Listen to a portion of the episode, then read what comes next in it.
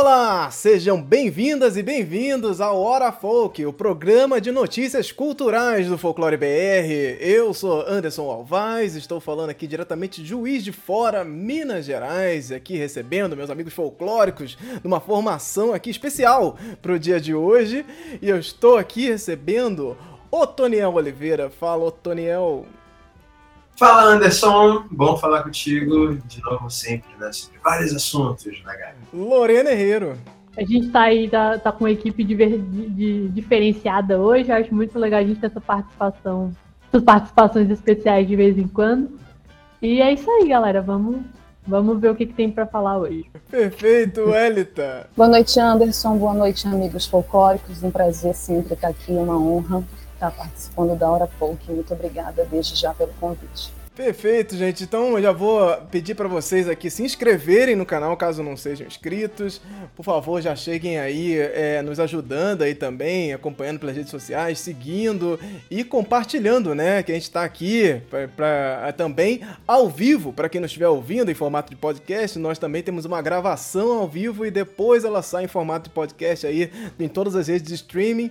Vão lá no Spotify. Você conhece o Spotify? Vocês têm o Spotify? Vai lá no Spotify, dá cinco estrelas estrelas pro Folclore BR, que eu acho que merece. Acho que merece. Acho que você pode ir lá, busca Folclore BR, tudo junto, acessa lá o nosso canal e dá cinco estrelas pra gente aqui, porque é sempre maravilhoso.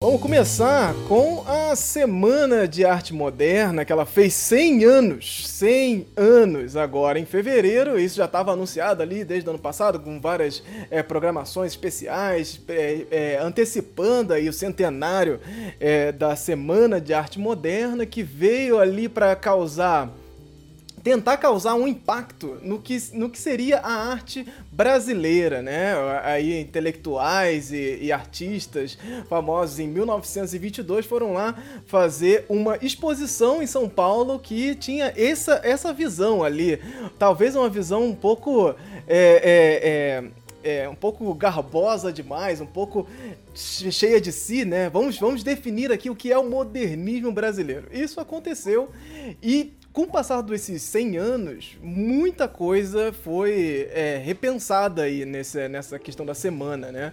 Então, como, como isso chega nas escolas, chega de uma maneira bem é, estranha, bem resumida, como, como muitas coisas, né, né, quando a gente aprende de história da arte e tal, são, chegam muitas coisas resumidas. E, e na Semana de Arte Moderna tem uns fatores engraçados que muita coisa se mistura, né? Tem vários elementos que se misturam, vários personagens que às vezes nem estavam na semana de arte moderna e estavam colocados ali, como a própria questão do Abapuru, né? Que, que da Tarsila do Amaral, que é colocado como o símbolo da semana de arte moderna muitas vezes. E quando eu lembro de semana de arte moderna na escola, eu lembro do Abapuru.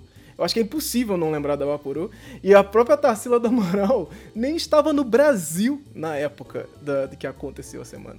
Então ela não, não, não, participou, ela foi participar de um movimento que aconteceu depois para até questionar o próprio modernismo, que foi a, o movimento antropofágico, né? Que aí ele vai pensar também é, a, é, essa questão da identidade brasileira através da arte, nessa maneira de você deglutinar as, a arte ao redor do mundo e transformar transformá-la em algo novo para o Brasil. Então, é, é, são movimentos que acabam se misturando, e aí no meio disso a gente ainda vai passar pela ditadura militar, onde eles vão é, é, cooptar esses elementos para tratar o nacionalismo dentro da, da Semana de Arte Moderna como se fosse uma forma de encontrar o verdadeiro brasileiro, o verdadeiro brasileiro patriótico que ama a sua nação. Isso foi tomado também de uma forma, foi transformado ali de novo e, e transformado de novo até cair um certo esquecimento e aí fica uma coisa meio nebulosa e nós temos hoje em dia um uma coisa bem rasa, assim, passando por Semana de Arte Moderna, não é muito lembrada, não é uma coisa tão, tão impactante assim. E ela chega naquela nota de rodapé ali na, no, no livro de história que você vai estudar por essa parte. Mas eu não queria falar exatamente da semana aqui, lógico que a gente vai falar é isso em simultâneo, mas eu queria lembrar também de um, alguns eventos que aconteceram durante esse mês, esses últimos tempos também, que estão acontecendo, vão dar dicas aqui de eventos também, que tentam é, repensar isso. E, e, um dos principais que eu acho que veio ali de um artista sensacional chamado Mundano.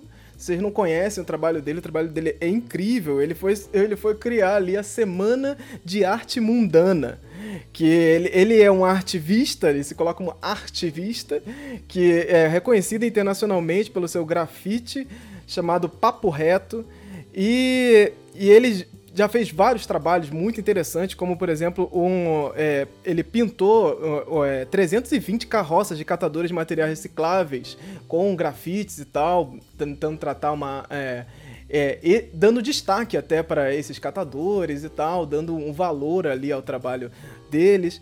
E ele fez nessa semana de arte mundana um trabalho fantástico que era pegar materiais da, é, de diversos desastres ambientais do Brasil. Então ele foi pegar lá as cinzas da, da Amazônia, ele foi pegar a, a, a, a barragem, pedaços da barragem de, de Brumadinho, pedaços do, do barro de Brumadinho, para transformar isso em arte. Então ele vai fazer um trabalho de pegar esse, esses materiais e transformar isso é, em tinta, né? Então é um, é, um, é um trabalho que fica incrível, assim, porque é, no trabalho com as cinzas, né, ele consegue extrair com água e tal, consegue fazer esse trabalho se tornar uma tinta e dessa tinta é, é, criar obras de arte mesmo, pinturas. E isso faz com que o trabalho gere todo um movimento próprio, assim, toda uma questão é, é, bastante particular de, de movimento ativista, de falar dessa questão do ambiental, de trazer todo um debate também sobre a questão do, do, do modernismo, né? Porque ele vai retratar artes da Semana de Arte Moderna retrabalhadas ali, repensadas por nossos contextos atuais. E tem uma frase aqui do, do Denilson Baniwa, que é um dos curadores ali, que os curadores são Denilson Baniwa e o, o artista Enivo, é, que, que diz o seguinte: a Semana de Arte Mundana é construída neste ano em que se discute mais sobre o modernismo e menos sobre os impactos da modernidade que está em completo avanço, atropelando gente, bicho e planta. Denilson Baniwa já participou com a gente aqui em, em algumas lives também, é, é, parceiro nosso aqui do Folclore BR, uma pessoa, gente finíssima. E ele tá também, tudo que é, que é, que é trabalho relacionado à semana também, algumas outras coisas que gente vai falar aqui também ele vai estar envolvido. Então, eu antes de dar as dicas aqui das outras coisas também, eu queria ver de, falar, ver de vocês. O que, que vocês têm observado aí da Semana de Arte Moderna, o que vocês têm pensado sobre isso aqui e nesses últimos tempos. Primeiro, genial trabalho desse artista, não conhecia, depois vou dar uma olhada. É, acho maravilhoso as ressignificações. A Semana de Arte Moderna, ela é chamada de semana, mas ela é mais do que uma semana, né? É, se a gente for pensar e refletir sobre isso, porque ela reverberou. E tu falas da Bapuru como um símbolo e como que isso chegou nas escolas. O meu filho fez uma releitura de Abapuru recentemente, uhum. finalizando o quarto ano. Ele tem 10 anos e a professora de artes pediu para eles, para as crianças, fazerem uma releitura da obra Abapuru da Tarsila, que é uma obra de fato muito conhecida. A Tarsila vamos dizer assim, é um, um termo que eu nem curto muito, musa, né, da, do modernismo, assim, acho esse termo meio complicado, mas é isso, né, e o trabalho dela é tão, ficou tão evidente, tão destacado, que até vai virar uma animação, né, a Tarsilinha vai virar uma animação, estou super ansiosa para ver essa animação com os meninos, e o meu filho fez a releitura do Abapuru, é, e foi bem legal. Depois eu até te mando, Anderson, um desenho que ele fez, assim. Ele transformou o sol de Abapuru na lua. Foi muito legal que ele ah, fez. Que demais. Mas, assim, o que é mais bacana, que assim, mais bacana não, vamos primeiro contextualizar, né? A Semana de Arte Moderna acontece em 22, num contexto é, de industrialização do país, os artistas envolvidos. A Tarsila não estava no, no Brasil. E aí é muito injustiça, porque as pessoas falam da Tarsila e não falam da Anitta Malfatti, uhum. que foi a quem, de fato, abriu a semana e pegou muita peia do Monteiro Lobato, né? Essa Isso, história é super conhecida. Ele fez, enfim, acabou com o trabalho dela, o que também fez é, o trabalho dela aparecer, né? Porque foi o Monteiro Lobato que falou do trabalho, não foi qualquer pessoa. E eles eram artistas ali elitistas, né, de uma elite paulistana, quatrocentona, cafeicultora. Eles alugam lá o Teatro Municipal, fazem o trabalho deles. E olha que interessante, nessa mesma época, no Rio de Janeiro, estava acontecendo o centenário da independência do Brasil. E saiu agora uma matéria recente dizendo, fazendo assim um questionamento: por que, que a Semana de Arte Moderna é reivindicada 100 anos depois e esse evento que teve no Rio de Janeiro, na mesma época, contemporâneo à Semana de Arte Moderna, que marcava o centenário, nós vamos para o bicentenário esse exato, ano, né? Vocês exato. sabem, né? E o governo, inclusive esse governo aí, Deus, Pátria e Família, vai fazer uma série de programações pelo bicentenário. Mas o centenário, em 22, foi um evento, assim, um mega evento no Rio de Janeiro e poucas pessoas conheciam. Eu mesma conheci recentemente quando eu fiz o especial do, da Semana de Arte Moderna no Cinema Livre. E está acontecendo uma mostra também de cinema, Anderson. Teve uma mostra recente de cinema, Ecos de 22, que é uma grande mostra de filmes que falam sobre a participação do cinema na Semana de Arte Moderna, que não teve, mas teve. Porque, como eu falei, não é só uma semana, ela reverberou para outras expressões como cinema depois de um tempo. Então, tem obras nessa mostra que são obras consideradas oswaldianas, né, ligadas à obra do Oswald de Andrade, obras que são ligadas a, a, ao trabalho do Mário de Andrade, da Tarsila, enfim, de outros artistas poucos conhecidos, pouco conhecidos, mas que também foram importantes. Eu acho que a Semana de Arte Moderna tem que ser revisitada, questionada, ressignificada, porque ela tem é, ela abre uma discussão muito importante que tem a ver com o que o Folclore BR faz aqui, que é discutir a nossa identidade enquanto nação, é, quem somos nós, é, que, o que é a nossa arte, essa arte miscigenada, essa arte misturada, essa arte que tem as três raças né, envolvidas, misturadas, é, essa mistura de elite e classe trabalhadora, é, as obras retratavam, eles eram pessoas ricas, né, elitistas, mas gostavam muito de retratar os trabalhadores a partir da ótica, obviamente, pequeno-burguesa deles. Então é muito interessante, por exemplo, ter um artista como Mundano ressignificando isso a partir de tragédias ambientais, Brumadinho, né, o desmatamento na Amazônia. Então eu acho que isso é muito interessante. Eu acho que esse é o principal legado da Semana de Arte Moderna, se fosse falar assim de um legado é a possibilidade dos artistas hoje ressignificarem essa semana, contestarem, questionarem, discutirem a questão da classe também dessa semana, que o povo não participou, nem sabia o que estava acontecendo no Teatro Municipal, mas é, isso reverberou e reverbera até hoje, né? E nos influencia também, influencia todos nós, enquanto artistas, enquanto povo, enquanto nação. Eu acho que é, que é muito bacana isso. Eu, acho, eu acho interessante que a dinâmica das coisas vão mudando, né? A, a forma que a gente vai é, criando a comunicação vai mudando, mas a, a, dinâmica da coisa não muda tanto, né? Porque se a gente for pensar na ideia, no, no que aconteceu com a Anitta Malfatti, como que isso. Toda a crítica do Lobato reverberou, não é muito diferente do, do, do que a gente vê nas, nas, redes sociais hoje, né? Do, do próprio processo que a gente Sim. vai chamar de cancelamento, né?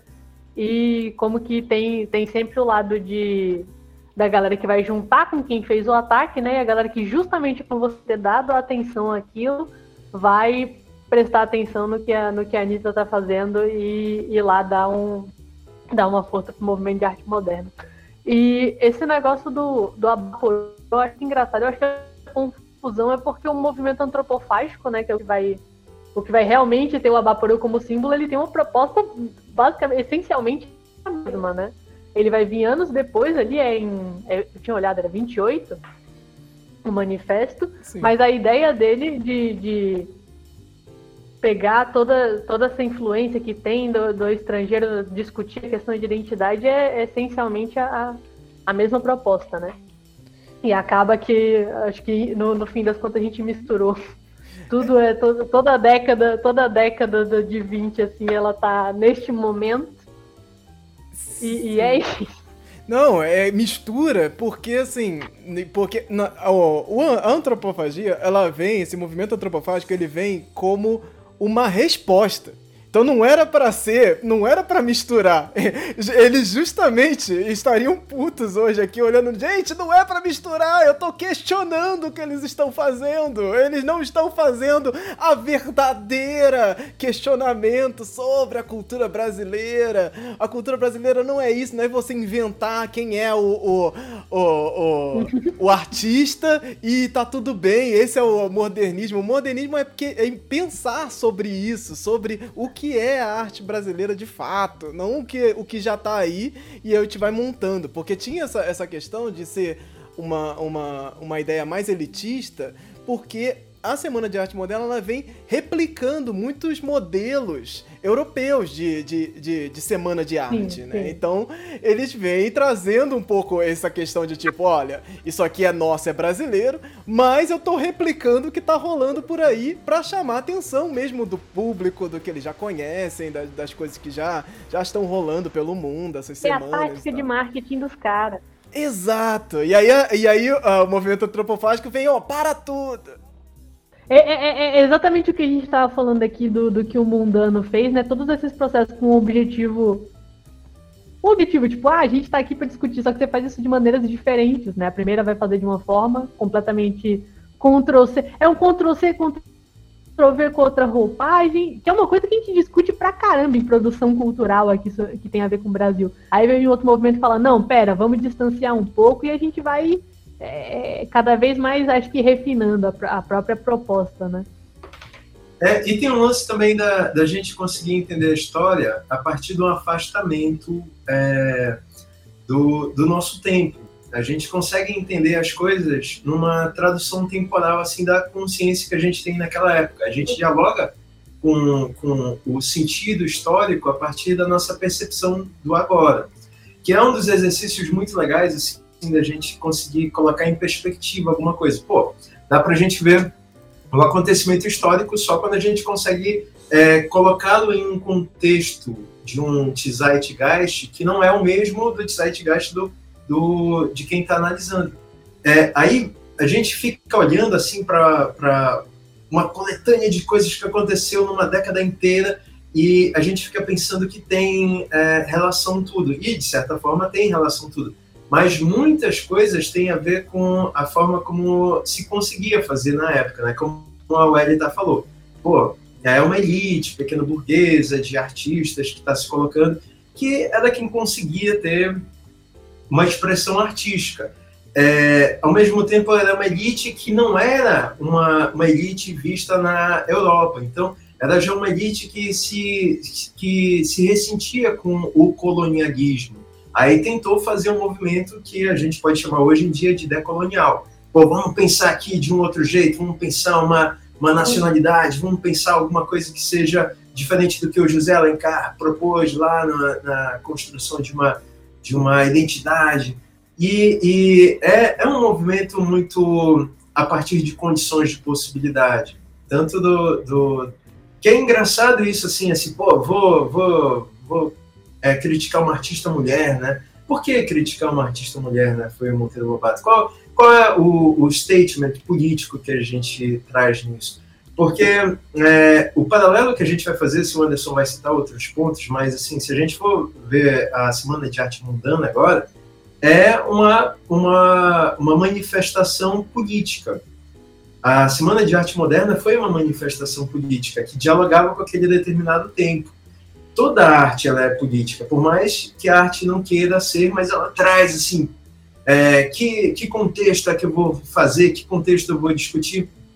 E aí, é, como é o lance do folclore BR fazer, né, a gente olhar para isso e conseguir entender os padrões, as similaridades e dispersões que tem naquilo. Olha só, o que, que tem de igual nesse ponto? Como é que isso vai se manifestar na década de 60, como é que isso traz agora para uma revisão da década de, de 2020? É, é, um, é uma das características da gente entender o movimento humano e o movimento cultural, que tudo muda, né? A, a, a arte muda, a forma como se faz arte muda, a forma como as condições de possibilidade traz agora um outro princípio artístico muda. Mas é interessante a gente ver assim como no Brasil, nesse início do século XX, era muito rico esse lance de exposições mundiais e tal. No Brasil, nessa época em São Paulo, foi, foi onde aconteceu, é, assim, mais ou menos, né? foi lá para os anos 50.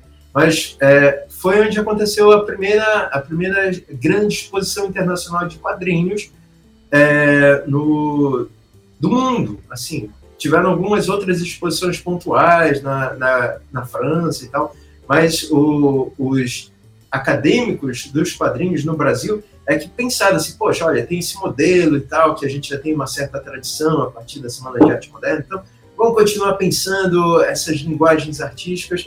E muito antes dos Estados Unidos fazerem alguma coisa desse tipo, se, foi, se fez aqui, né? É, e, ao mesmo tempo, a maior parte das coisas que a gente estudou lá eram coisas estrangeiras, não eram, não eram produções nacionais. Então, a, Semana de Arte Moderna também dialoga com as condições de possibilidade de uma sociedade da época, que ainda estava se encontrando, que ainda estava se vendo, que ainda estava é, tentando definir uma, uma identidade. Eu lembro que a gente discutia na, na, na foi, foi tema de uma disciplina do, do mestrado de comunicação, a gente vê a, a semelhança e a dispersão entre o Guarani, do José de Alencar, e o Macunaíma, do, do Mário de Andrade. Assim, como é, como é que a gente pensa a brasilidade? Como é que a gente pensa a, a característica de um personagem a partir de, de dessas duas obras, assim, com que os autores passaram na vida deles, com que os autores encontraram na vida deles. Qual é a tradução de brasilidade no hoje em dia? Como é que a gente está vendo isso? Olhar para o que o, a, a curadoria do Baniwa, olhar para a obra do Mundano, é um dos pontos que, que se faz pensar assim, o que, que é o Brasil, o que, que é a construção de uma identidade brasileira, que vai se desdobrar para um monte de coisa, inclusive para o folclore, dentro dessas, dessas é, desse ensejo que se tem de olhar para o passado né, e tentar reinterpretá-lo com as condições do presente.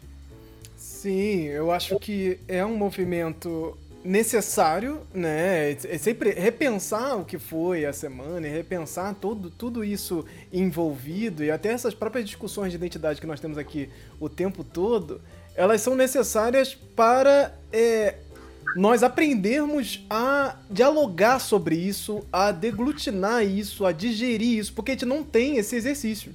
Então, é, eu acho que é muito necessário, é, ao invés de eu trazer só é, é, essas coisas desconjuntadas, como a, a, própria questão da Tarsila do Amaral como a única representante, é tipo símbolo maior ali da, da, da Semana de Arte Moderna, eu acho que vale muito a pena pensar o que eles queriam pensar. E o que nós pensamos hoje frente a esse questionamento, porque em 100 anos nossa, uma semana de arte moderna hoje, ela já tem um outro impacto, né? Ela já tem uma outra, uma outra relação. E que bom, que bom que a gente pode estar aqui em 2022 repensando todo esse movimento, tudo que foi feito desde então e repensando o próprio modernismo é retroativo, né? Porque depois que passa, a gente consegue pensar nos próprios artistas modernistas que não estavam inseridos na semana, que não estavam ali em destaque, né? Sempre lembram do Lima Barreto, da, dessa galera, da galera da música, a galera negra que ficou muito por fora disso também, por todo o contexto social, por todas as questões. Eu acho que vale muito a pena a gente hoje estar tá pensando sobre esse, esse, esse movimento. Esse movimento estava falando sobre, sobre a época exatamente? Ou estava falando de umas pessoas específicas e como ele foi tomado e como ele foi transformado e tudo tudo por, pelo que ele passou é um grande exemplo na verdade de, de historicidade né do que do que como a história ela vai se transformando como a história vai se, se adaptando é, ao tempo e você tem várias camadas, né, dentro desse contexto histórico. Então você pode pegar o modernismo e dividir ele em muitas camadas, porque como o Elita falou, ele acontece até hoje. Foram 100 anos de modernismo 100 anos de modernismo sendo repensado, sendo dilacerado, é, é, é, é, se transformando em outras coisas, Devorado. virando ferramenta, né? Devorado, virando ferramenta para Só lembrando, né?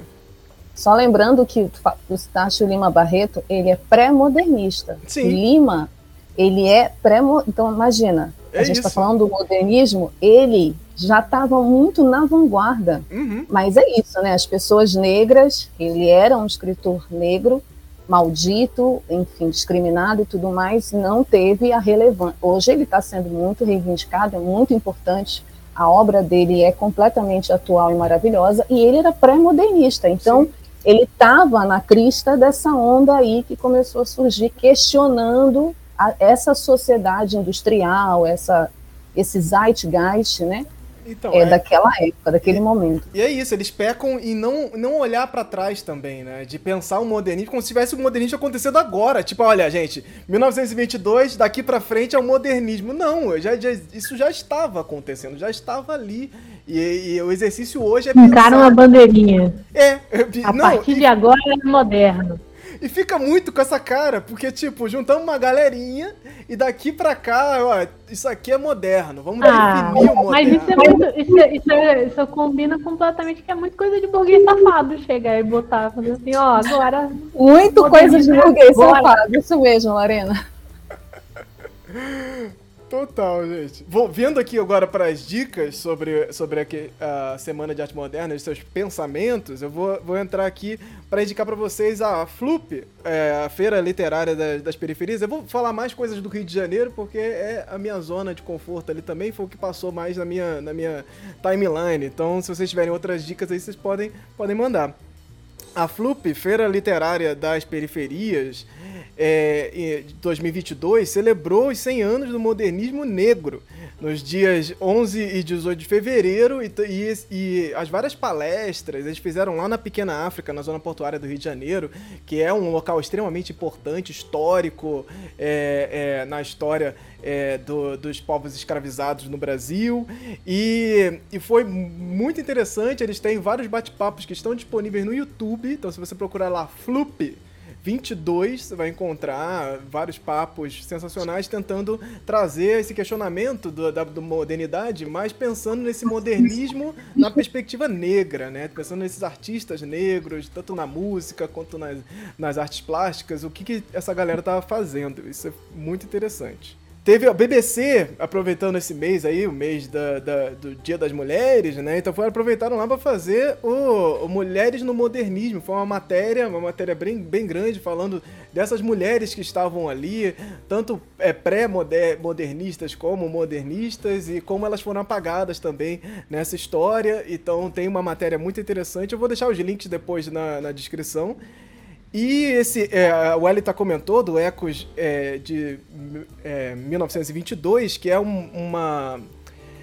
É, é uma, um evento que está rolando no CCBB. Eu acho, eu acho que está rolando no CCBB pelo Brasil, mas começou agora no Rio de Janeiro e tem palestras, tem é, exibição de curtas, de longas metragens. Vai lá por mim, Anderson. Vai lá por mim, tira foto e me manda. Eu tô querendo, eu tô querendo dar uma passada lá. Esse, esse, esse movimento vai até o dia 11 de abril. Então, se você estiver ouvindo aqui, der tempo de você passar no Rio de Janeiro, no CCBB, dá uma passada lá, porque é uma programação muito longa. Inclusive, o Denilson Banil, que tava lá no, no na Semana de Arte Mundana também, tá entre as palestras. Vai ter, vai ter palestra com, com diversos diretores de, de, de filmes também, brasileiros. Então é uma, uma, é uma programação gigantesca. Dá uma procurada CCBB Ecos é, de 22, que é uma, uma, uma exposição bem grande.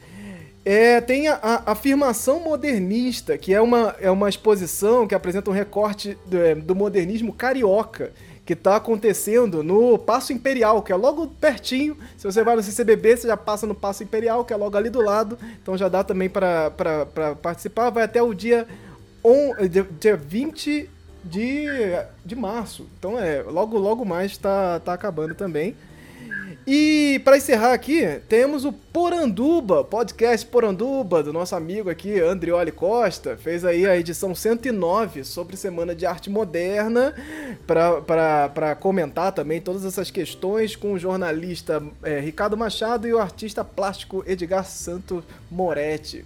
Episódio sensacional também lá, com várias, várias coisas que. que, que é, curiosidades interessantes sobre a Semana de Arte Moderna e perspectivas também é, para muito além aqui do que jamais poderíamos falar. É um episódio exclusivo para isso, então dê uma olhada lá, procure no Spotify, Poranduba 109. Então.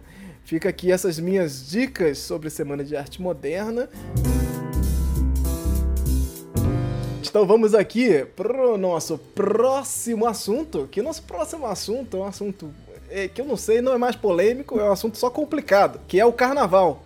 O carnaval de 2022, ele aconteceu, proibido, não aconteceu, mas aconteceu. Só que não podia. Só que aconteceu e quem fez estava errado, mas estava certo, porque podia também em alguns lugares. Então não entendi nada. Foi o carnaval de Scrundiger, sabe qual é? Do, do gato que fica. que você não sabe se está vivo ou está morto dentro da caixa. Foi esse carnaval aí. E muitas coisas rolaram pelo Brasil.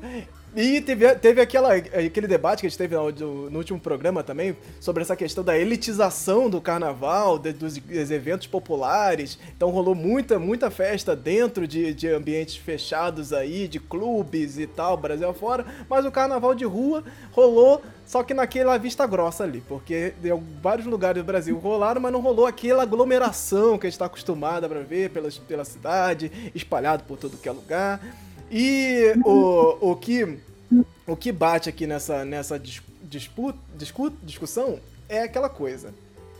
Não tem como parar o carnaval. Eu tava, fiz a pergunta lá atrás, como parar o carnaval? É, não tem como, gente. Ele vai acontecer de alguma forma, só que agora, nessa questão da pandemia, nós já estamos muito mais avançados, com vacina, com, com altos índices de vacinação, com, com vários testes rolando na rua aí, né? Porque é isso, a gente precisa ver o que vai acontecer com essa aposta que foi feita com é, a questão do carnaval no meio de uma pandemia, que agora não é mais pandemia, em alguns lugares tá, virou uma coisa meio independente, cada estado diz se é pandemia ou não é, mas pandemia não é global, oh meu Deus.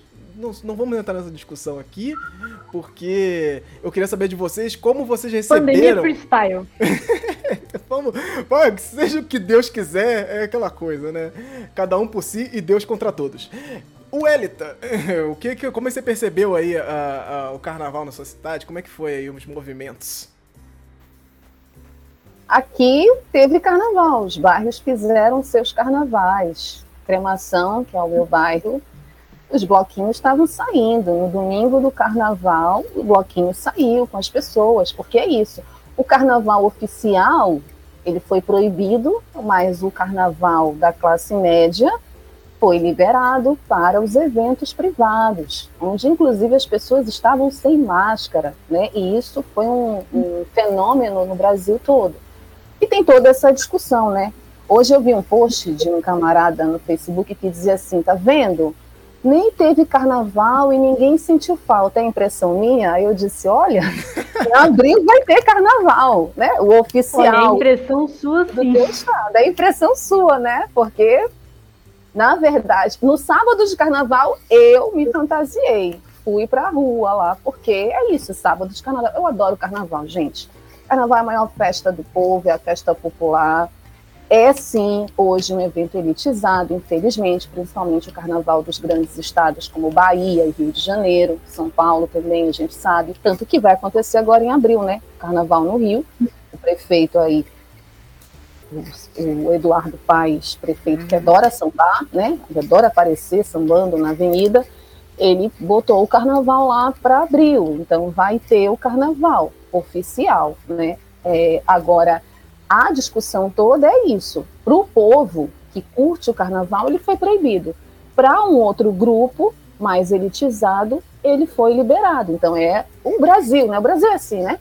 Essa grande contradição e hipocrisia Sim. que o nosso país vive e que é intrínseca, inclusive está na nossa cultura e muita gente vai levando assim, né? Porque as pessoas acham, ah, é assim mesmo, né? Sempre foi assim, sempre vai ser. Mas eu, assim, eu é, teve carnaval, as, os bairros populares fizeram seus bloquinhos pequenos, mas assim, tinha um grupinho de seis, dez pessoas nas ruas aqui em Belém. É, o oficial foi proibido, de fato, que fica aqui em Belém, o carnaval oficial acontece na aldeia Cabana, que é um espaço tipo um sambódromo do Rio de Janeiro, da Marquês de Sapucaí, só que menor, no bairro da Pedreira, que é o bairro do samba e do amor, aqui em Belém, assim que ele é conhecido, o bairro do samba e do amor, que é um bairro histórico de samba. Então, não teve esse carnaval oficial da prefeitura. Nos interiores aqui do estado, né, cidades pequenas, por exemplo, tem um carnaval que é o Carnaval da Vigia, que é uma cidade histórica aqui do estado. Foi proibido esse carnaval. É um carnaval que é de três dias, as pessoas vão fantasiadas. É um carnaval muito popular aqui. Ele não teve, e também não teve o Carnaval dos Pretinhos do Mangue, que fica em Curuçá que é um carnaval muito legal e ecológico, Anderson, porque a galera vai para o mangue se pinta com a lama e sai para as ruas para brincar o carnaval, e sai com mato, sai com folha. Hum. Eu sou louca para ir lá, nunca consegui ir, é, ainda espero voltar a brincar o carnaval exatamente ano que vem. Ó, oficialmente, a OMS diz que vai virar endemia. Tem até um cara da Fiocruz que está falando isso. Então, oficialmente ainda tem a pandemia, mas ela está prestes a virar endemia, ou seja, vamos conviver com a Covid mas não nesse sentido de pandemia. Então, por isso que as cidades agora estão dizendo que não usa mais máscara, né? São Paulo não está usando máscara, o Rio não está usando máscara, mas daqui a pouco Belém vai seguir o ritmo também, vai dizer que não tem que usar máscara. Mas é isso, o carnaval teve e não teve, e é isso, porque isso é Brasil. exato, porque assim exato. é o Brasil. As exato. pessoas proíbem e as pessoas vão lá fazer a festa. Porque se um é. grupo pode, o outro grupo também acha que tem o direito de fazer. Sim. Não, o lance do carnaval é muito louco, né? Que o Anderson estava falando assim, está proibido, mas se quiser pode. Aí o se quiser pode, é, às vezes tem muito a ver com o negócio, né? Com o lance do capitalismo. Pô, um monte de artista engajado aí, pô, somos artistas que, que, que queremos que as coisas mudem, se previnam e tal. Mas aí com o bloco é, privado na rua, né? Vamos, grande bloco e tal. O que é muito curioso, assim, quando se transforma. Aí, algumas áreas são liberadas para isso. Olha, uma festa específica dentro de um lugar específico, aí pode. Mas aí, uma manifestação de rua, proibido. É, mesmo assim, tem a resistência, né? Como a Rita falou, assim, o que eu vi em Macapá foi, foi alguns pontos é, é, de pessoas, de manifestação de pessoas a fim de fazer os seus próprios é, movimentos de carnaval populares. Não dá para a gente é, parar com o movimento popular, dá para a gente discutir, dá para a gente aumentar assim, a consciência do povo, mas parar é muito difícil. Uhum. Então, o papel do Estado é de conscientização, principalmente. E, pô, não se, se submeter a, a, a propagandas é, de produto, né? Vamos privatizar o carnaval, como de forma prática aconteceu em alguns pontos. Exato, exato. E Lorena, você chegou a ver alguma coisa? Alguma coisa aconteceu aí ao seu redor? Cara, eu, não, eu nunca fui uma frequentadora assídua de carnavais, né? Mas eu, eu acho um período muito bacana, assim. Eu não gosto de muvuca, né? Mas eu, eu acho que a energia que cria não tem como você escapar, né? Todas essas, essas manifestações populares elas mudam o, o clima da, da cidade inteira, né? E eu não foi, foi um pouco meio que todo mundo falou aqui. A gente teve a proibição oficial né, do evento, mas os eventos aconteciam. E era muito, é muito complicado também da parte dos governos, porque, por exemplo, lá em Brasília, é, tavam, já tinham proibido oficialmente os, os eventos de carnaval, mas uma semana depois eles liberaram que não precisava mais usar máscara. Então, assim, se não teve evento, provavelmente o pessoal vai, vai, vai fazer evento agora, porque não tem problema, né? Se o carnaval não rolou, pode, a gente pode abrir um espacinho. E eu, eu, eu acho isso muito bizarro, porque com certeza, tipo, eu não, eu não cheguei a ver é, festas em Brasília, em local fechado, aqui em Curitiba muito menos, porque eu acabei de chegar. É, mas eu acho muito esquisito esse negócio do, do da, da permissão de, de, de, festas menores, porque geralmente festas menores são em locais fechados e faria muito mais sentido você permitir as festas que acontecem em ambientes abertos do que permitir uhum. essas festinhas de, de, as festinhas da, da classe média que geralmente vão ser nos, num, nesses locais com uma ventilação mais comprometida, né? E, eu, e aí eu não sei em relação ao carnaval. Mas outras festas já. festas qualquer, assim, né? Já estavam rolando em Brasília. E segurança sanitária não existe, não sei, não sei, já não existe há um tempo, assim, 2022, acho que não existe mais conceito de, de, de todas essas, essas questões de uso de máscara e não sei o que, acho que ninguém liga mais para isso. Bem, vamos torcer? Eu já não sei mais o que pensar sobre pandemia e esses eventos, mas vamos torcer para que tudo dê certo, que tudo que a gente passe por isso de uma vez por todas. E o que eu quero falar aqui para mostrar aqui para vocês é uma experiência que ela é uma experiência magética que eu vou tentar descrever para vocês que nessa, nesse carnaval eles saíram da toca de uma maneira muito é, é, enlouquecida que são os bate-bolas. Bate-bolas são os mascarados mais famosos do Rio de Janeiro. É, eu me espanto toda vez que eu, eu, vejo que as pessoas não conhecem bate-bola, que para mim é um negócio tão comum, é, tipo, que tem gente que não conhece o bate-bola. O que é o bate-bola? É, um, é uma, uma figura mascarada tem umas máscaras das mais diversas possíveis, geralmente uma coisa mais assustadora. Ele tá vestido de cima a baixo, usa uma, um guarda-chuvinha e uma bola com amarrada num, num, num, num, numa corda, batendo com ela por aí. Eles saem em turmas gigantescas, muitas vezes, e vão por aí pela cidade, festejando, comemorando. E os temas desses bate-bolas são as coisas mais enlouquecidas que você vai ver e maravilhosas, enlouquecidas e maravilhosas que você vai ver nesse carnaval e, e tudo que é lugar. Então eu vou pedir para vocês abrirem lá o, o, link onde estão as imagens do bate-bolas. Eu vou mostrar aqui a, ao vivo para vocês alguns. Vou tentar descrever, vou fazer, cometer essa ousadia de descrever o que essa, essa, essas figuras estão tentando retratar em suas, em suas indumentárias maravilhosas, assim. Essas imagens, elas vieram aí do Planeta Bate-Bola Oficial, que tá lá no Instagram, procurem, que é muito, muito incrível, para você olhar esses movimentos de cultura popular que são fantásticos. Então, é, a primeira imagem aqui logo, a gente vê uma... É uma é uma roupa de em homenagem, é, a, a temática, ela é meio que o que veio do espaço, o ET, o extraterrestre, é o tema principal dessa, dessa roupa. Então tem a, a máscara, é a, a, a, máscara é o ET do filme, ET o extraterrestre, e ele tem um cajado que é tipo um, uma navezinha se, é, abduzindo assim, escrito ali o, o, o nome do, do, da turma, que é Os Crias. e é fantástico, fantástico. A gente fica falando aqui de como a cultura pop Adorei. tá relacionada e a, a, a questão da cultura popular. É assim, minha gente, dessa maneira sensacional. E aí tem aqui a turma, a banca de Guadalupe, lá, tudo do Rio de Janeiro, né? É, que veio com um tema que é simplesmente o Kratos do God of War, o jogo God of War Aí tem o, o Deus da Guerra, ele é a máscara do bate-bola. Então, assim, ele tá fantasiado. Imagina, imagina essa skin aí do, do Kratos no jogo, assim. Você, poder jogar com Kratos desse jeito aí, ó, estilo bate-bola fantástico, assim, sensacional. Eu postei essas imagens lá no, no Instagram do Folclore BR também. Então são, são 10 imagens aqui que eu separei. E tem aqui, ó, ó Zordotal de Helinópolis trazendo Homem-Aranha. Então, Homem-Aranha e muitas cores. Muitas cores, purpurina, é, é, máscaras e. Nossa senhora, é, é, é uma coisa que é até difícil pensar como, como que organiza essa, essa, essa interpretação.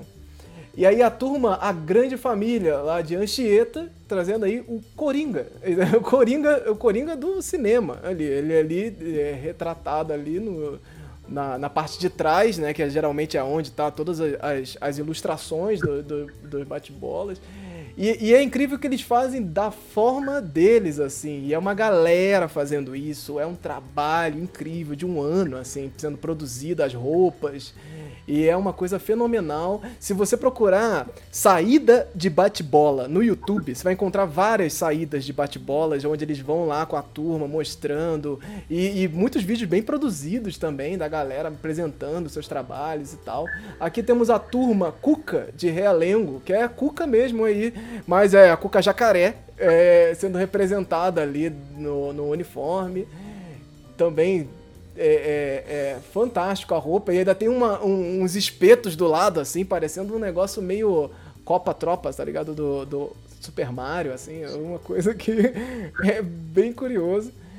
É, tem a Turma Sem Limites é, é, do PN, PNDL, alguma coisa assim que eu não tô chegando direito, é, que veio... Não, essa, essa é um exemplo, porque tiveram várias turmas que vieram nessa temática Egi, Egito, e assim, várias turmas de mulheres. Nesse caso, são mulheres, elas não são mascaradas geralmente, e elas estão ali uniformizadas com a bola, com o guarda-chuva, com o, o, estandarte e tal, e saem pela rua também.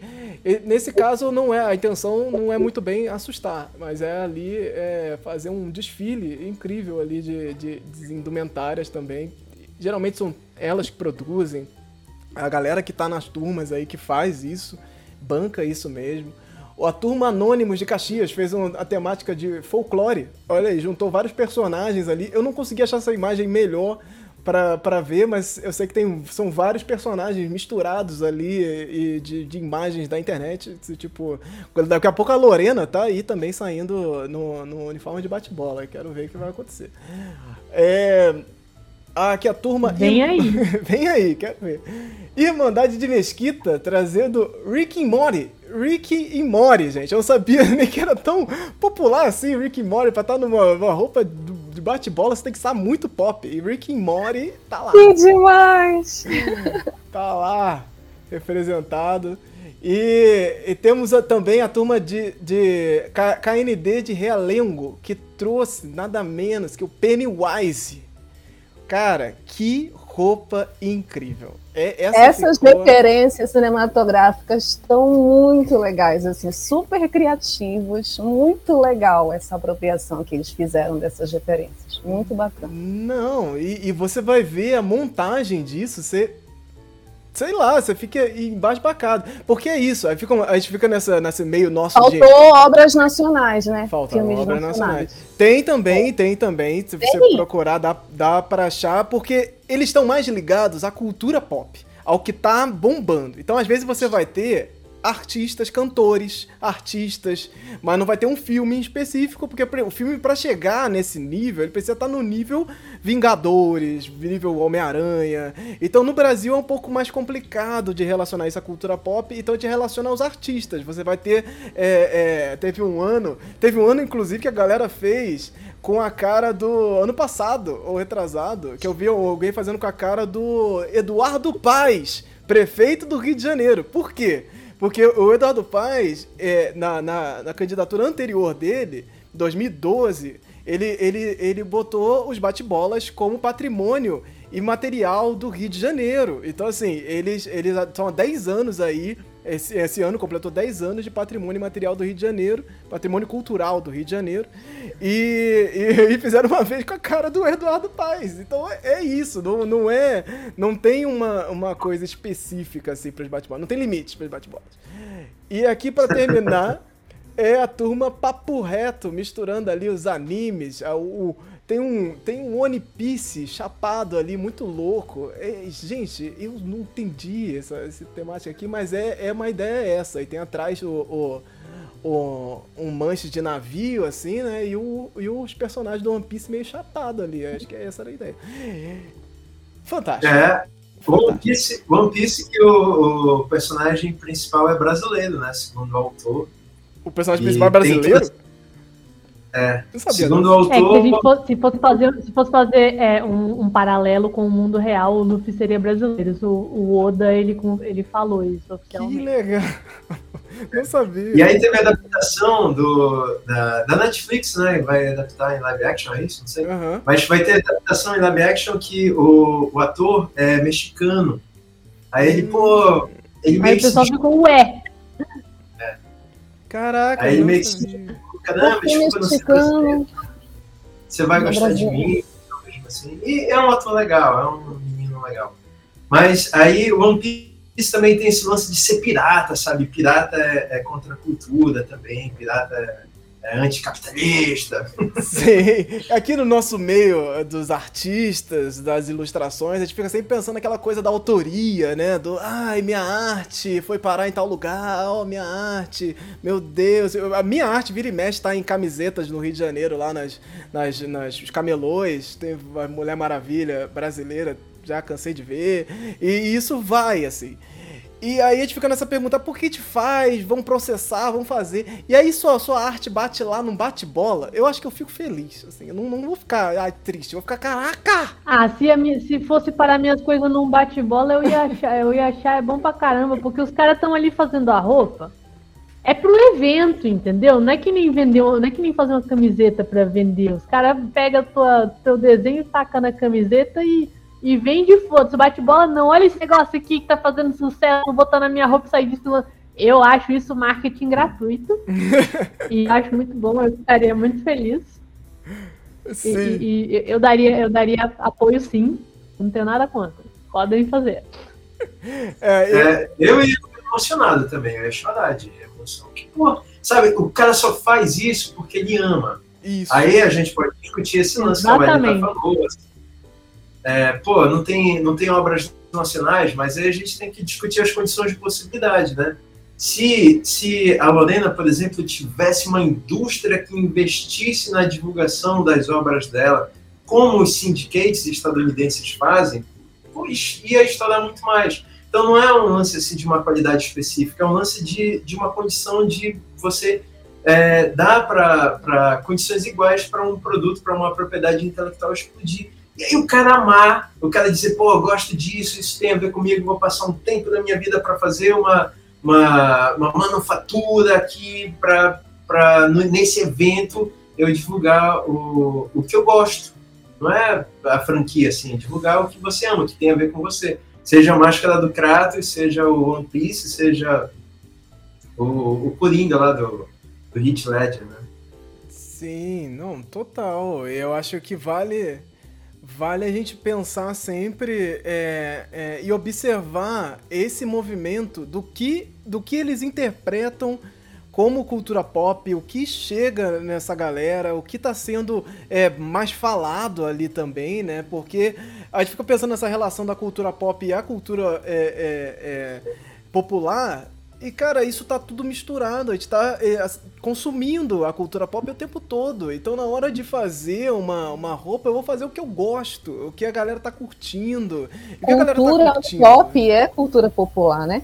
Pop é popular. É, mas aí a gente separa, né? Tem- separou É, isso, não parece não, separou, isso, separou. parece um negócio assim, cultura pop é um negócio mais cult, coisa Uhum. mais elitista, de nerd, e cultura popular, é um, sabe? Mas é, tá tudo junto, é verdade, tudo tá combinado, desigual e combinado, como fala o Marx. E seguindo aqui para o nosso próximo assunto, que é umas imagens caíram aí na internet e pararam as redes sociais, que elas envolvem teatro e estúdio Ghibli. O famoso estúdio Ghibli, responsável por grandes animações aí clássicos da animação japonesa, anunciou aí a primeira adaptação teatral de A Viagem de Chihiro. A Viagem de Chihiro, animação que ganhou o Oscar aí em 2003 de melhor animação, ela completa 20 completou 20 anos aí no ano passado, 2021. É uma animação de 2000 e, e, 2001 e ela, ela pô, ganhou aí espaço para tudo que é lugar e o estúdio Ghibli é sempre referenciado aqui como esse grande exemplo de como tratar o folclore e suas sutilezas ali dentro das animações, assim.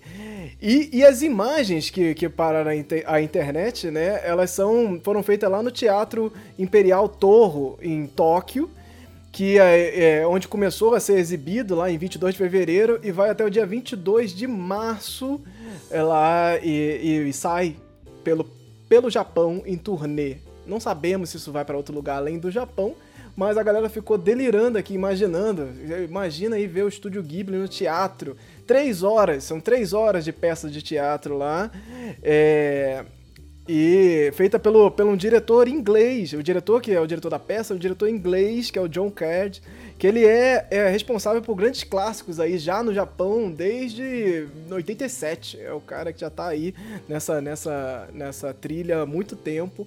E a produção tá lindíssima, as imagens são sensacionais, assim, e me fez lembrar um pouco é, de como o, é, essa relação que a, gente, que a, gente, fala aqui toda vez do Estúdio Ghibli com o, o folclore né, japonês e como a gente precisa, precisava olhar mais para isso. Assim. Sempre, sempre discute aqui essas sutilezas, as melhores animações de comida que, que tem é, são as animações aí do, do Estúdio Ghibli. Eu não sei se vocês concordam comigo, mas é uma coisa fenomenal. As assim. melhores existentes na face da Terra.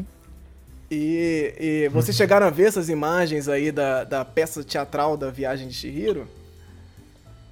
Genial, né? Eu achei lindo tudo.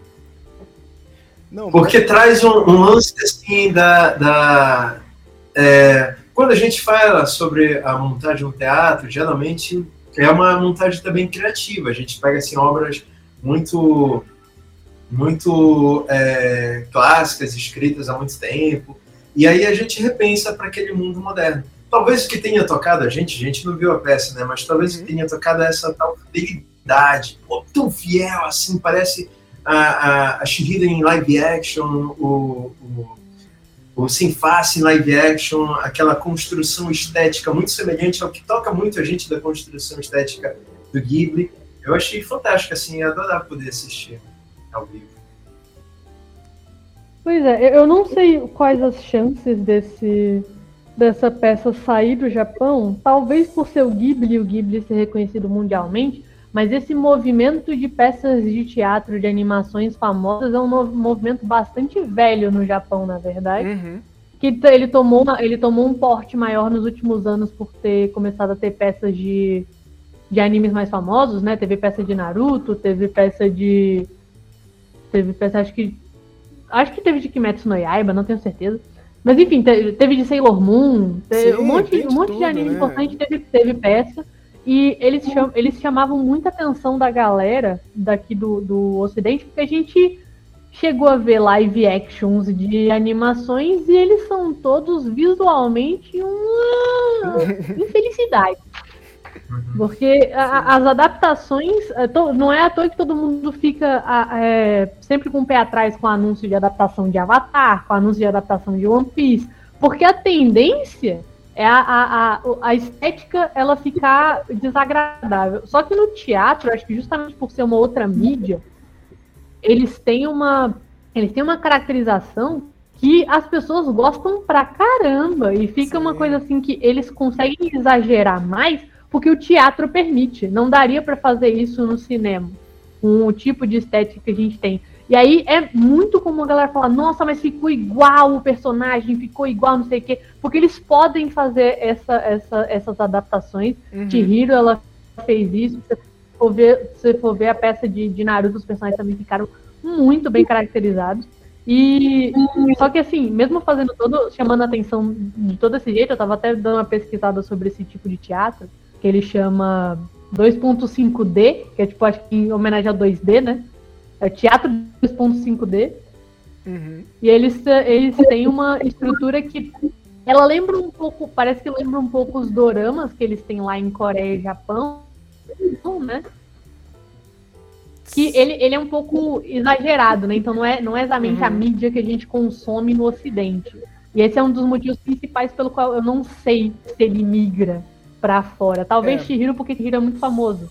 Mas eles têm, uma, eles têm uma estética narrativa muito diferente, né? E que é uma coisa que eu acho muito interessante. Eu não sei se eles têm é, declaradamente influência de outros tipos de teatro tradicional japonês, né? Mas eles já estão consagrando essa estética de adaptações teatrais de produções de anime e essas coisas assim há bastante tempo. É, o que. Eu acho uma parada muito legal, eu ainda quero ver alguma eventualmente.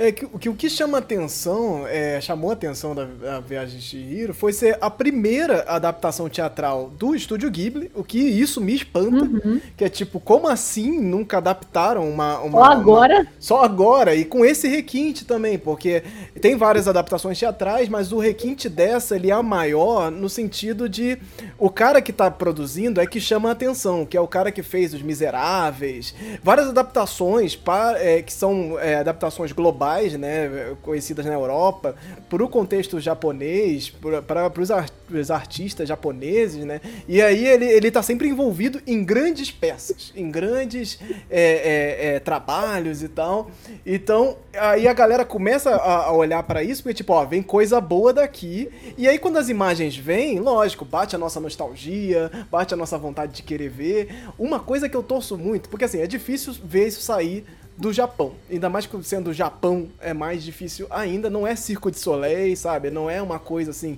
que viaja é, é, é turnê mundial. Mas uma coisa que eu torço é que comecem movimentos mais parecidos com o de Hamilton. É, é na Disney Plus, que é um, um musical super conhecido, que viralizou por muitos anos aí, é, o, pelo, pelo, pelo bootleg, né, pelo, pela filmagem que fizeram lá, pirata, do, no, no teatro, e ela ficou é, vir, virando pela internet durante muito tempo, até que botaram no Disney Plus a filmagem oficial, que gravaram aquilo ali, e estão gravando outros musicais pela Broadway e tal, para vender em outros canais de streaming. Tem musicais passando no cinema, inclusive já vi outros musicais passando no cinema, tá rolando. Eu torço para que um movimento parecido comece a ser naturalizado. Você poder ver é, é, é, é, Viagem de Chihiro, teatro no cinema. Olha que, pô, como assim você não pagaria para ver isso no cinema, sabe? Você tá no cinema para assistir uma coisa dessa em IMAX, você tá lá, porra. A quantidade de mídias envolvidas nisso aí. Não, fantástico, fantástico. Eu torço muito para que esse movimento se naturalize e a gente cons consiga assistir peças teatrais que jamais teríamos acesso, né? É, se não fosse por esses meios da internet, dos streamings e do próprio cinema mesmo. Se, se não puder ir pro streaming, que vá pelo menos pro cinema. É, eu não sei, eu tô pensando agora no que tu estás falando. Hamilton, por exemplo, eu assisti o bootleg dele primeiro, né? Aí tinha o pessoal no estúdio que adorava Hamilton. Aí ficava, Daniel, assiste Hamilton, me deram o link e assisti o bootleg do Hamilton. Quando saiu no, no stream da Disney, aí eu fui ver de novo, assim.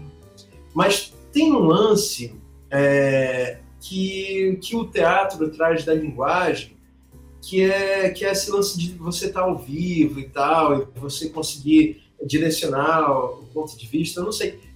É, puristas do teatro, eu te pergunto isso porque eu acho que é uma coisa que é bacana da gente discutir mesmo. Tem puristas do teatro que falam que não é a mesma coisa, que não querem que sua peça seja filmada, porque a experiência de estar lá na hora, e é diferente mesmo, é o que o Walter Benjamin falava sobre a imanência da obra né, de arte. Então, você está perto do original de uma obra, tem uma, uma outra característica, mas também a gente está nessa época do NFT e tal. E como é que a gente vai.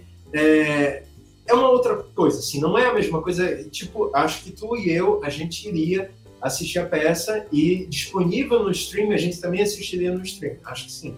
É, mas é, talvez tem aquele lance assim da intencionalidade da obra, né? Então, é, talvez ela seja construída para aquele momento. Se tu for adaptar para uma sessão gravada, talvez tenha uma certa adaptação e tal. Vou pegar o primeiro ato do dia tal, vou pegar o segundo ato do dia tal. Aí, não sei, acho que é uma outra experiência. É, mas ver ao vivo, né, teatro ao vivo, aquele ator e tal, é, jogando perdigoto em ti, né, talvez seja essa questão do, do teatro ser filmado e ser colocado no streaming ou no cinema faz com que você tenha uma outra experiência da peça teatral. Então, assim, você não vai assistir o teatro. Então, a experiência, se você for no teatro, você vai ver uma outra coisa, porque a sensação é outra, a, a própria experiência de ir, de estar lá, de você ver o, o, o, o ator saindo da coxia, passando pelos lugares, nas sombras, e tal. Isso é uma coisa que você não vai ver no streaming, você não vai ver nessa gravação. E a gravação ela vai pegar um momento, ou seja, aquilo ali é uma, uma fração da peça. Ela não vai ser a peça como um todo, é uma interpretação dela, é uma nova forma de enxergar aquilo. Então você ter uma Viagem de Shihiro em peça de teatro rodando streaming mundo afora vai dar acesso a pessoas que nunca assistiriam a peça nem se ela passasse na sua cidade. Porque, por exemplo, um exemplo fácil disso é o Circo de Soleil. Circo de Soleil é fantástico, acho que é uma experiência que todo mundo deveria ir lá assistir ao vivo. Eu já fui uma vez, achei sensacional, mas é caro, não é barato você assistir isso é bem caro e você tem agora um acesso através de outros canais. O próprio YouTube do Circo Soleil tem vários, é, disponibilização de vários shows deles, eles têm vários DVDs também é, espalhados por aí. Que essa forma de consumir não é estar lá, mas é uma forma, um, uma fração daquilo ali. Então você vê aqueles artistas fazendo aqueles espetáculos incríveis, é sensacional. E se o Circo de Soleil estivesse na sua cidade, fazendo exatamente o mesmo show, você não iria se ele não tivesse no streaming. Você não iria, de qualquer forma. Isso, é, isso, é, isso é uma verdade. Isso é uma verdade e eu posso dizer porque ele já passou na minha cidade e eu não fui porque era caro pra cacete. Não tinha condição de ir num negócio desse. Eu só conseguia ver trailer é, do negócio, às vezes tinha. Acho que às vezes eles disponibilizavam os DVDs de umas apresentações específicas, né? Mas nunca. É, é sempre isso, nunca tem o, o, negócio, ah, apresentação do Circo de Soleil em Brasília. Tipo, até pode eventualmente ter, mas a chance disso acontecer também não tem.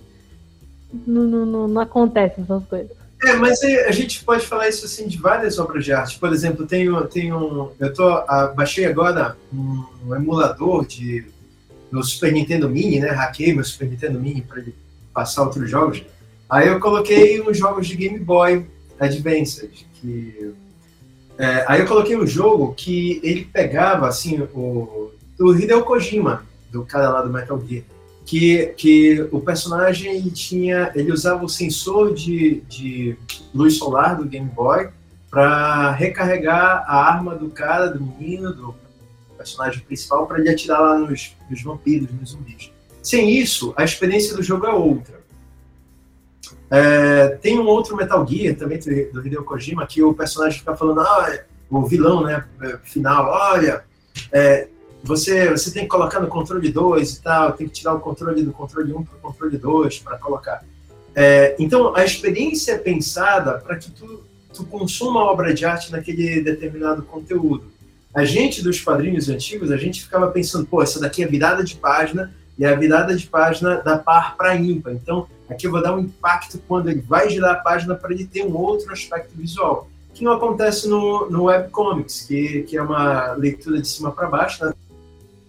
Tem uma outra dimensão também de como tu vai expor os painéis e tal, uhum. ou no lance do, do, tapas, da gente pensar como é que vai passar o arquivo, é, é um, um, outro planejamento. Nem sempre dá, assim, aí, pô, bacana que você jogue pelo emulador, jogos antigos e tal, é bacana que você, você tenha essas experiências todas é, da obra de arte. Mas às vezes a obra de arte é pensada naquele mesmo, naquele contexto, né, naquele conteúdo. Tipo Alan Moore falando, ah, não vai adaptar Watchmen nunca porque não vai ser é, a mesma experiência. Eu escrevi o Watchmen não por ser uma obra, mas para ser uma obra consumida como um quadrinho. Então, tô nem aí para adaptação para cinema. Mas, mas, tem isso também, o que tu fala, que é, é, lógico, né? Assim, a obra de arte elitista, você vai pagar 500 reais para assistir o Circo de Soleil, sabe? Tu vai... Uhum. Eu lembro, quando eu fui uma vez em São Paulo, eu paguei, quanto foi?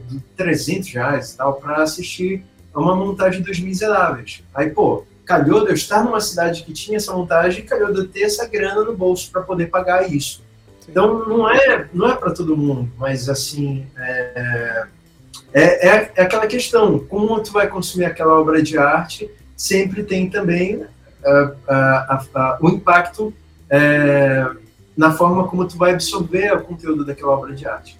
Sim, eu acho que é, é, ter consciência de que é uma outra experiência. Eu acho que vale muito isso ter tá, tá pelas mídias, a gente ter acesso a isso para ter consciência dessa outra experiência.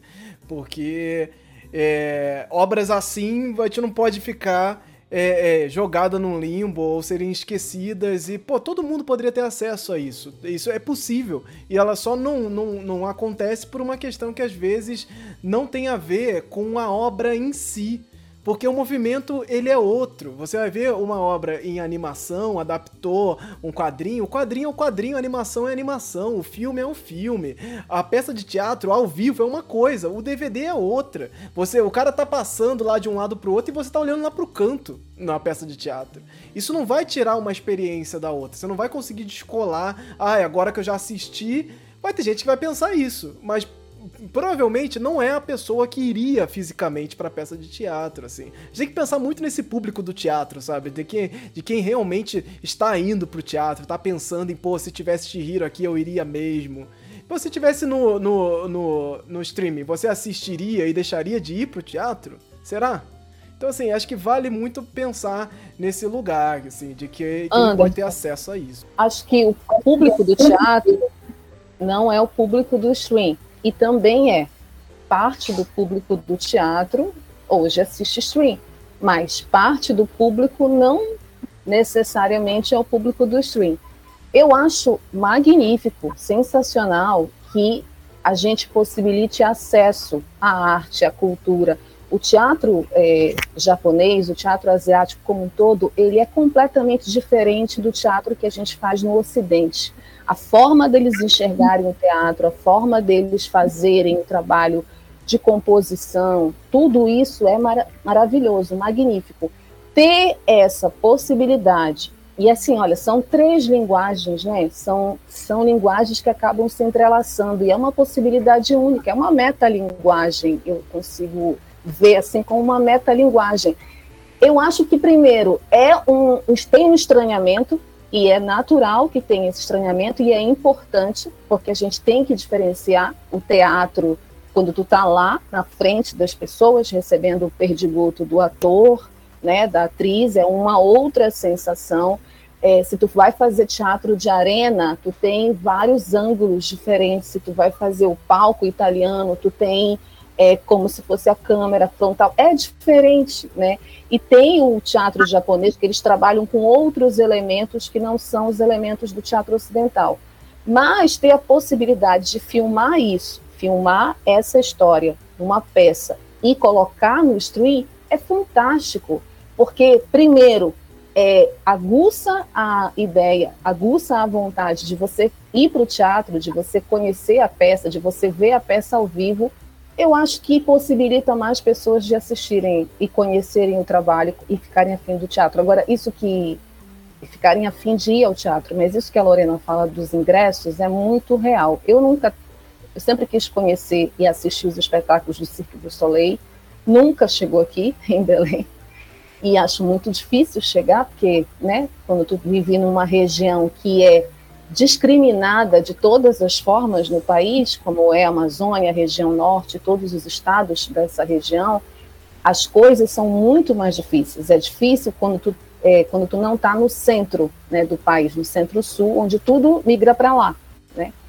É, algumas coisas talvez cheguem é, o mais perto é em Manaus, né, por conta da importância que tem o estado do Amazonas, estrategicamente falando, mas aqui em Belém não sei. Talvez um dia, quem sabe, a gente consiga ver o Circo do Soleil sendo apresentado aqui. Mas independente disso, não é para todo mundo aquele espetáculo. É um espetáculo caro. E também discutir o acesso em relação aos preços é muito importante. Teatro é caro no país, é, e é caro porque as pessoas ganham pouco também, se a gente for fazer essa comparação. Por isso que é caro, né? As peças, principalmente as peças que mais bombam com atores famosos, elas chegam aqui em Belém no Teatro da Paz, que é o principal teatro, teatro mais importante da cidade, vamos dizer assim, e é um ingresso caro, não é um ingresso fácil, né? De você não vai um trabalhador que ganha um salário mínimo, um assalariado, não vai assistir essa peça. Primeiro porque não tem o costume, que é um problema no nosso país também, o costume de ir ao teatro, né, de assistir peças, de ter isso como uma programação normal da vida diferente do cinema, que as pessoas vão ao cinema, pagam às vezes um ingresso caro com pipoca, com Coca-Cola, mas pagam para ver o Batman, para ver o Homem-Aranha. É, não é a mesma coisa com teatro. Teatro é o primo pobre, então, uhum. assim, vai para o teatro quem gosta do teatro, quem é artista e quem tem já e entende que é importante para o teatro. Então, fechando aqui, eu acho que é importante, acho muito legal essa possibilidade de quem tem acesso ao stream e tem acesso a esse trabalho poder assistir para reverberar para mais gente, para mais gente pelo menos ficar aguçada com a vontade. Égua, mas como seria isso vendo no teatro ao vivo? Como seria, né? Ainda que esteja distante da nossa realidade. Isso. Então, assim, vamos torcer para que algo assim aconteça daí para frente, que isso vire uma tendência, mas por enquanto está aí Viagem de Chihiro e até julho desse ano, passando por várias cidades do Japão. Então se você estiver aí com viagem marcada, estiver pensando alguma coisa, saiba que ele estará por lá, vai, vai até o meio do ano pelo menos, com é, sessões pelo país inteiro. Vamos torcer aqui para que esse movimento de, de streaming, de gravarem essas coisas maravilhosas para a gente ver, eles reverberem mais e a gente consiga assistir isso por aqui também. E chegamos ao fim de mais um Hora Folk, o programa de notícias culturais do Folclore BR. Não deixe de seguir o Folclore BR pelas redes sociais. É só buscar Folclore BR tudo junto que você vai encontrar lá.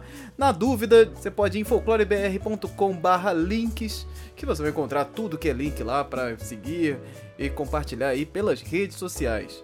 Não deixe de reagir aí, no, seja lá no programa você estiver ouvindo, no Spotify, no Apple Podcast, tem lá umas estrelinhas para você colocar e deixar aí as suas impressões sobre esse programa. Isso vai com certeza somar bastante aqui pra gente. Gostaria de deixar aqui um agradecimento especial aí para os nossos primeiros apoiadores. Se você quiser, você sabe que você pode apoiar o Folclore BR lá em folclorebr.com/apoie. Você vai descobrir todos os links aí para chegar no Catarse, no PicPay ou também através de forma, forma independente através do Pix. Então gostaria de agradecer aqui ao André Kenji Arakaki, Emily Yoshi Sasaki, Família Alves Mansfield, Leonardo Cássio e Valdeir da Silva Brito. Muito obrigado, vocês ajudam aí a manter este programa, a manter todas as atividades do Folclore BR. Esse programa foi editado e produzido por mim, Anderson Alvaz.